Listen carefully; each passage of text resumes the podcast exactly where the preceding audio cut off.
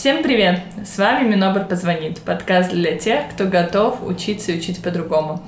И в эфире сегодня с вами я, Таня Коваленок. И я, Оля Поддубная. Оль, расскажи, что ты слышала про белорусское образование за последние две недели? Что происходит? В курсе ты? Но в основном, мне кажется, какие-то грустные моменты. Слышно много про то, что и учителя вроде открытые уже письма написали, да, и выражают как-то свое недовольство. И по-прежнему кажется, что связи между практиками и профессионалами на местах и Министерством образования, к сожалению, нет.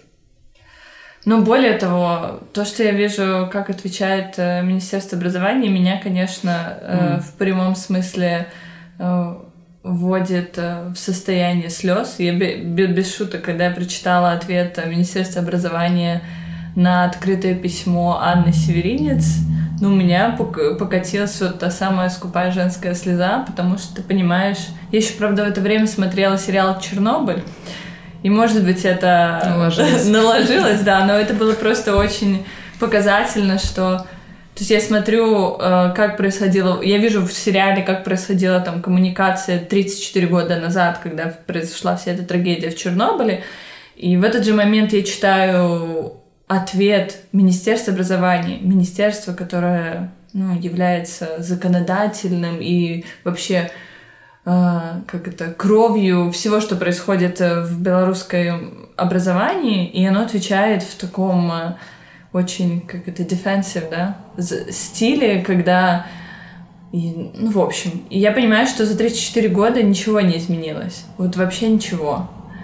И опять происходят какие-то очень кризисные ситуации, и 30, через 34 года министерство по-прежнему не знает, как на них э, реагировать. И у меня возникает куча вопросов, знаешь, кто, кто облажался? Мы как, как общество облажались? Как отдельно, ну, то есть отдельные личности, там, в виде, например, Карпенко. Кстати, вчера обнаружила, что есть на сайте Petitions By петиция за отставку господина Карпенко. Надо подписать. Что происходит, непонятно. По-прежнему какие-то там э, вот эти вот истории, когда нас сначала на СТВ э, кто-то говорит о том, что для аттестации нужно приходить будет всем в школу, да, угу. а потом через пару дней уже говорят, ой, не-не-не, не надо, мы аттестуем там, кому, так, возможно, за три четверти, если будут оценки за четыре, то мы аттестуем за четыре. Ну, то есть, я к тому, что прошло уже, ну, то есть, ладно, там, мы, мы могли сказать, окей, первые две недели тяжело, непонятная ситуация, но прошло уже почти два месяца, и, ну, то есть, и я не вижу вообще каких-либо улучшений. Да, это, это грустно, тем более, что если, э, опять же, смотреть, конечно, во всех странах э, в той или иной степени учреждения образования, там, школы, еще кто-то в растерянности. Очень много где на самом деле там не получилось э, гладкого перехода онлайн, даже при условии наличия каких-то лучших ресурсов, чем они есть в Беларуси, да. Потому что, когда я разговаривала с своими друзьями там, из той же Италии, Испании, все говорили о том, что вопрос еще не только в наличии, например, каких-то ресурсов у учителей и школ, в том числе учеников. Да? То есть очень четко оказалось, что дети, у которых э, в семьях нету по два планшета или, или там по два ноутбука или еще что-то, оказались тоже в большей степени изолированы, но просто не получив доступ к тем же онлайн-урокам. Но при этом, то есть понятно, что для всех это было вызовом, для всех это не было простым процессом, но при этом все говорили, да, но нам звонят учителя и спрашивают, а как мы, а как дети, а чем можно помочь, а как вы там все это, да, то есть ты понимаешь, что система понимает, что главная ее задача это там, не знаю, забота о своих гражданах. Ну или о своих учениках в да, этом случае. Да и она это делает. А у нас, к сожалению, кроме того, что система не понимает ничего про такие вещи, как да, там какую-то заботу а, и поддержку в таких ситуациях, более того, она умудряется добавлять людям боли и страданий И вносить, и вносить вот этот вот еще больше хаос, мне кажется. То есть система, ну, то есть, может, если бы она замерла и ничего не делала, то там родители, учителя сами бы нашли удобный формат взаимодействия и придумали, как, как все это будет происходить. Я, кстати, вот буквально вчера тоже послушала пару подкастов, э, в которых... И это, кстати, был вот, например, э, The Economist, да, такой очень э, респектабельное издание, они эм, рассказывали про ситуацию в британских школах и то, что сейчас э, обнажилась очень проблема, вот э, о чем ты говорила, да, что у некоторых детей, у которых нет доступа к там, технике, к интернету, то они еще больше сейчас откатываются назад. То есть вот эта вся ситуация, и, и без того сегрегированную... Социальным неравенством. Да, она, она вот эту систему еще больше поляризовала, да, и, в, и, и, и там приводили слова британских учителей о том, что ну, то есть вот эти студенты, ученики, которые сейчас не могут получить полноценный доступ к образованию, они считают уже, э, что, ну, то есть это будет равноценно примерно году выпадание их со школы. И меня вообще удивило, конечно, вот это сам подход, да. То есть ребята не откладывают на потом, чтобы посчитать, там, сколько детей не сходило в школу, и что они сейчас строят какие-то математические модели, говорят, вот неделя, еще неделя в таком состоянии, когда там у 30% наших учеников не будет э, возможности присоединиться к онлайн-урокам, и все, там они выпадают, выпадает год их обучения. Ну, то есть сейчас в моменте они уже строят вот эти э, модели и пытаются найти какие-то решения. В то время как у... Ну, правильно, это опять же, если ты хочешь нормально поддержать людей, тебе первое, что надо сделать, это очень четко понять, в какой ситуации они оказались. У нас, очевидно, тоже нет такой практики. Какая разница, кто в какой ситуации оказался? Мы просто сейчас что-нибудь на всех придумаем. Чем это будет обосновано? По каким причинам мы это придумаем? Вы уже догадаетесь сами, но мы вот так вот решили, да. То есть, э, к сожалению, нету вот то, что называется evidence-based policy или еще каких-то механизмов, которые бы позволяли делать то, что соответствует реальности, то, что касается конкретных учеников, там, и их семей и все остальное. Просто что-то рождается.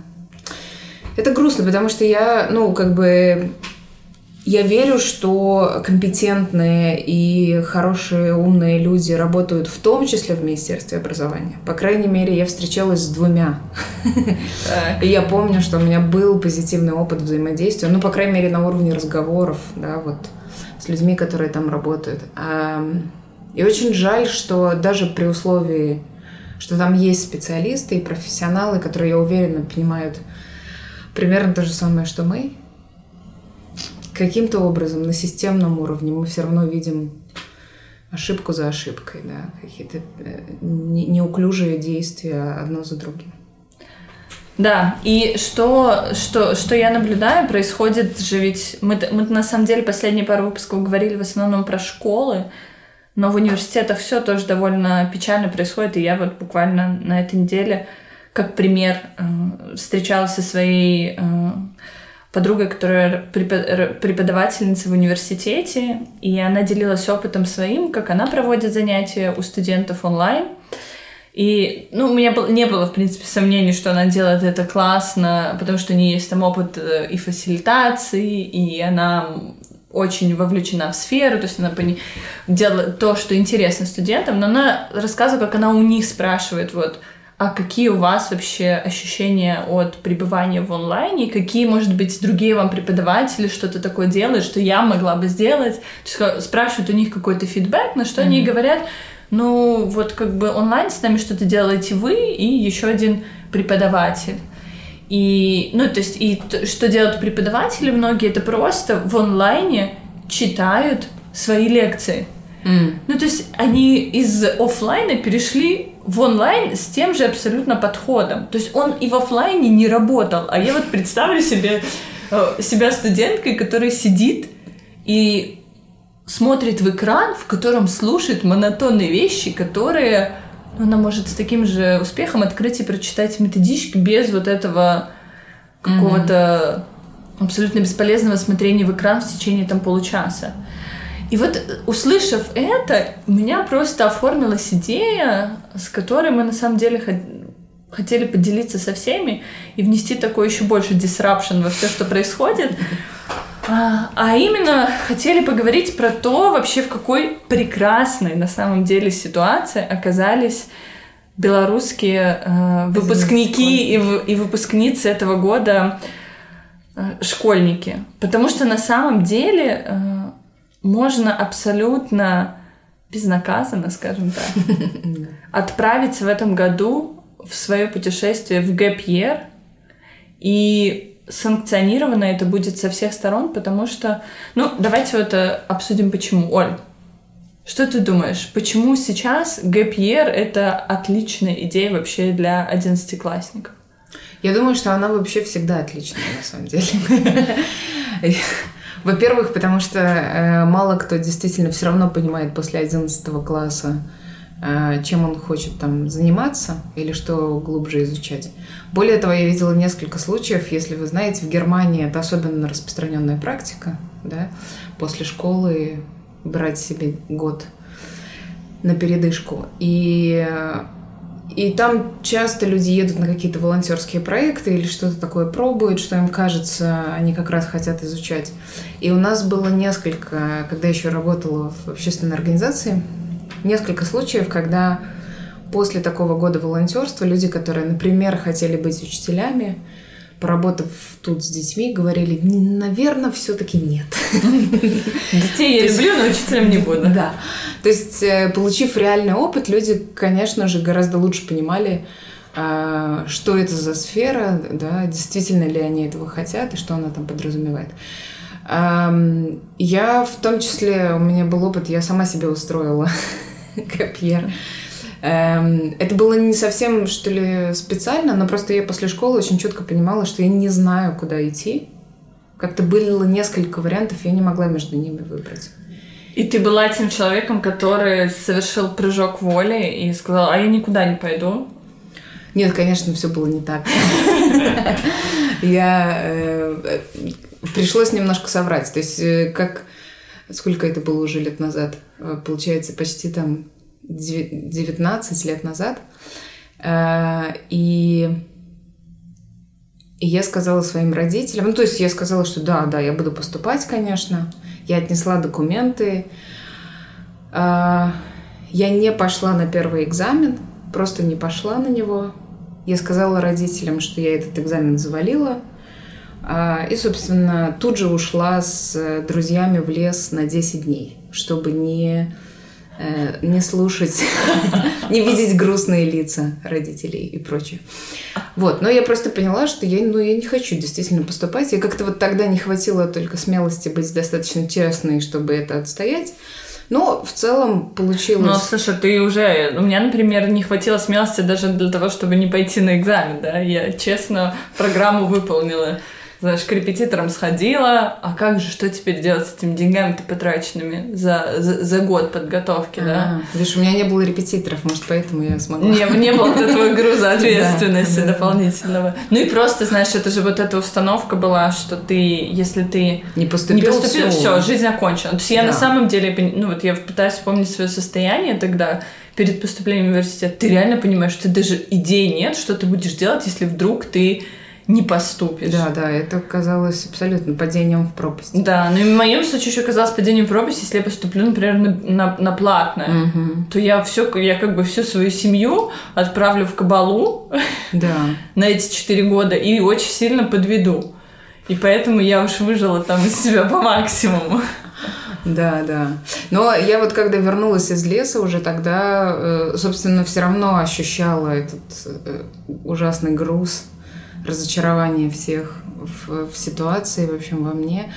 Э, помогло, э, мама моя предложила, она учительница, и она предложила мне на тот момент пойти работать в школу лаборанткой. Это меня сильно спасло. Ну, в том смысле, что я все равно была при делах, там зарабатывала mm-hmm. при этом еще какие-то э, первые деньги, ну, в общем, почти, почти самообеспечивала себя.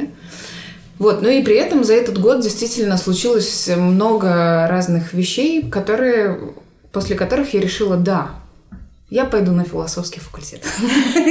Никто не был рад, естественно. Это была вторая фаза разочарования.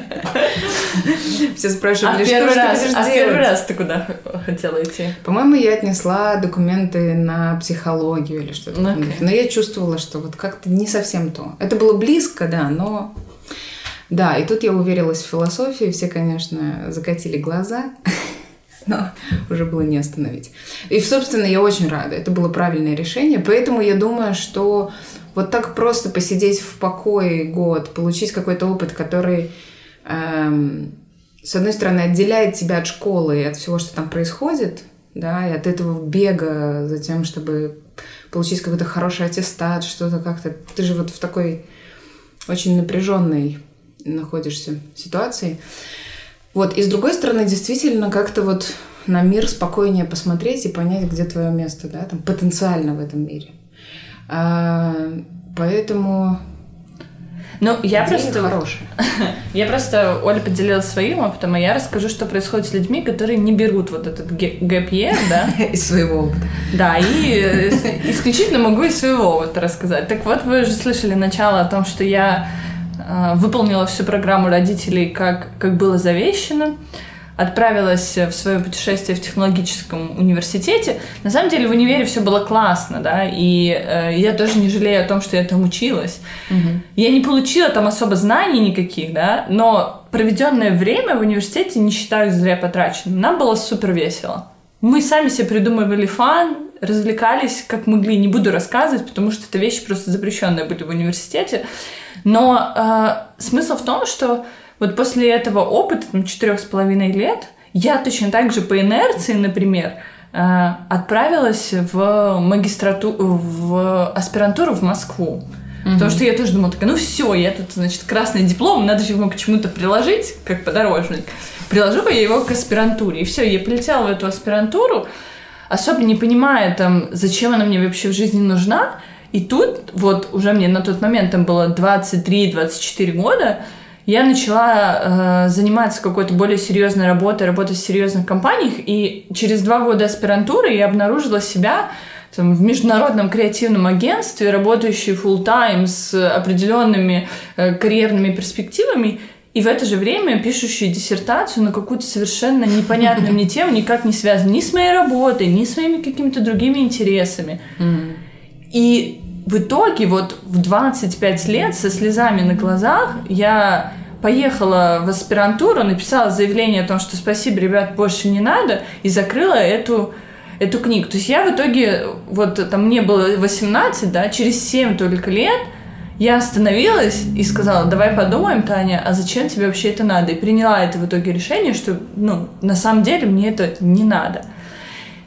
Я, я бы, наверное, вот исходя из своего опыта, я бы не рекомендовала людям вот эти 7 лет что-то делать, как-то барахтаться. Это, конечно, тоже опыт, но вот в данном случае его чем раньше получишь, тем позже, тем, mm-hmm. sorry, тем лучше, да? Ты, mm-hmm. ты остановиться вот в этом моменте, там, 18-17 лет и порефлексировать внутрь себя, зачем тебе это нужно – может тебя уберечь от каких-то вот первых профессиональных ошибок и дать классный старт в, том, в той области, в которой тебе реально интересно чем-то заниматься.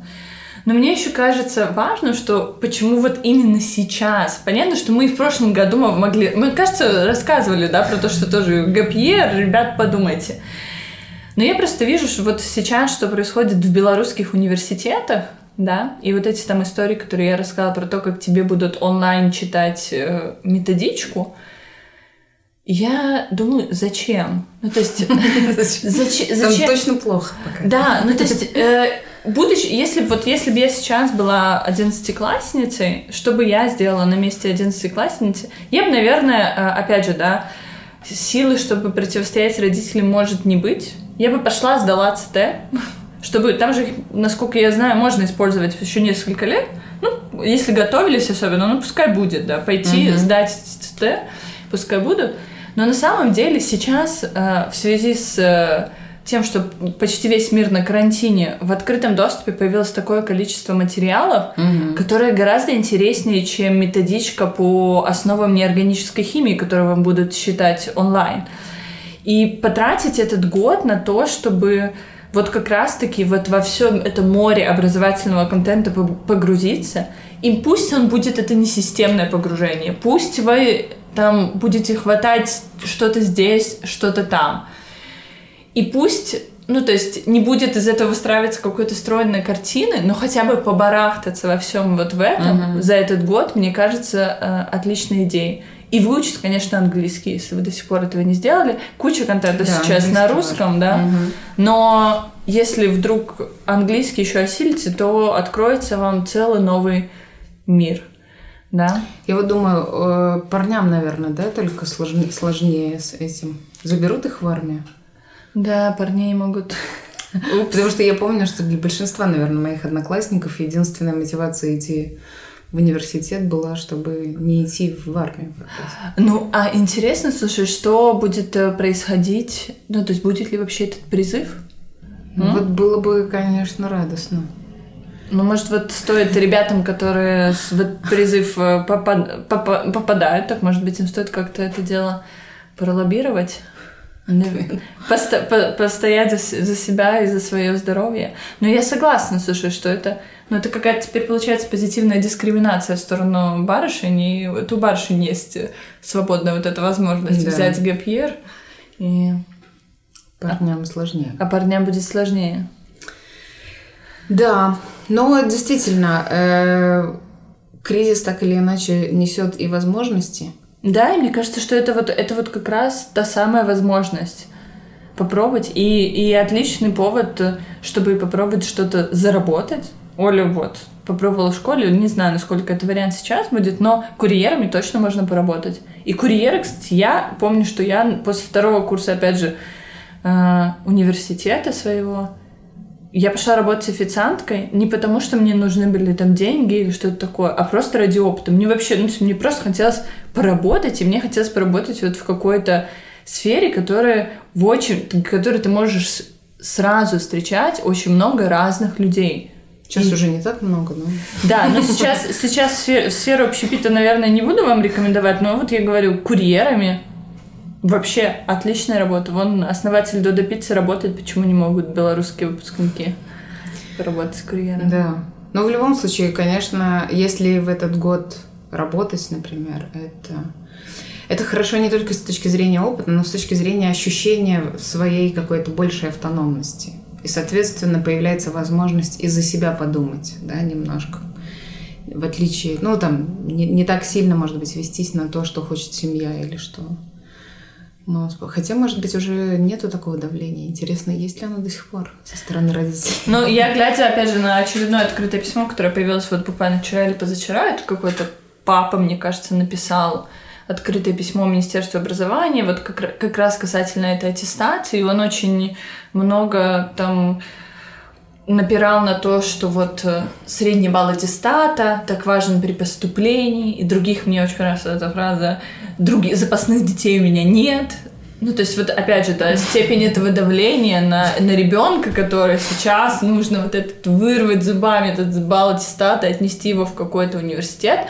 И у меня, ну, опять же, это, конечно, один пример, да, он, он появился в публичном поле, но вот на его основе можно подумать о том, что, вероятно, все же вот эта гонка за тем, чтобы ребенок поступил в университет сразу после школы и желательно на международные отношения БГУ и на бюджет. Ну, то есть она, она, да, прошло там 10 лет, 15-20 с окончания, с того, как мы окончили свои университеты, и, и эта история продолжается. Да, грустно. Так что, ребят, если вы нас слышите, Оля, Оля, Оля рассказала, что... Какая схема. Какая схема, да. Да. А, и, кстати, ну, а, ну все же должны, наверное, понимать, что это история со счастливым концом. Я же через год, при том, что репетиторов, как я сказала, у меня не было ни в одиннадцатом классе, ни после. То есть я этот год работы не могу сказать, что как-то особо готовилась. Я что-то освежила перед экзаменом. В общем, поступила я и на бюджет, и все нормально. И хотя был очень такой соревновательный год, было очень много выпускников в том году. Да. Вот. Так что И даже, и даже моя работа теперь нравится моим родителям. Ну, в смысле, все остались вообще довольны. После философского факультета есть. Жизнь, да? Да. Ну что, я надеюсь, что мы вам рассказали про то, как можно с пользой провести э, будущий год учебный. И на этой ноте, наверное, стоит признаться. Давай. Все расскажем сейчас. Все расскажем вам про то, что мы тоже решили с пользой провести э, наступающие каникулы, летний учебный год и закрыть наш подкаст. Да, мы просто не хотим, чтобы Минобр нам звонил. Мы поняли, что После тех заявлений, которые Минобр делает вот в прошедшие два месяца, разговаривать нам, наверное, не о чем. И, и, и мы подумали, что и в подкасте в нашем нужно вносить какие-то изменения. В том виде, в котором он существует сейчас, он не совсем отвечает потребностям общества и тем, и тем вызовам, с которыми сталкиваемся мы. Так что мы решили, что сегодня наш последний выпуск подкаста «Минобр позвонит». Что будет дальше, мы пока не знаем. Да, это как, как, как, наверное, не знает э, и никто из сейчас слушающих нас. Но я надеюсь, что тот опыт, который мы получили вот за эти полтора года, то комьюнити, которое мы собрали, оно подтолкнет нас к каким-то новым идеям, и мы придумаем то, тот формат, в котором мы можем быть максимально полезны вам, и то, что будет отвечать вызовам, потребностям коронакризиса и всего, что за ним последует, да. Да. Ну и будет еще радостно, если вдруг каким-то образом этот подкаст и те, не знаю, дискуссии, какие-то встречи, которые в рамках него были, возможно, будут способствовать появлению каких-то еще площадок. Да. То ли в виде подкаста, может быть, еще как-то.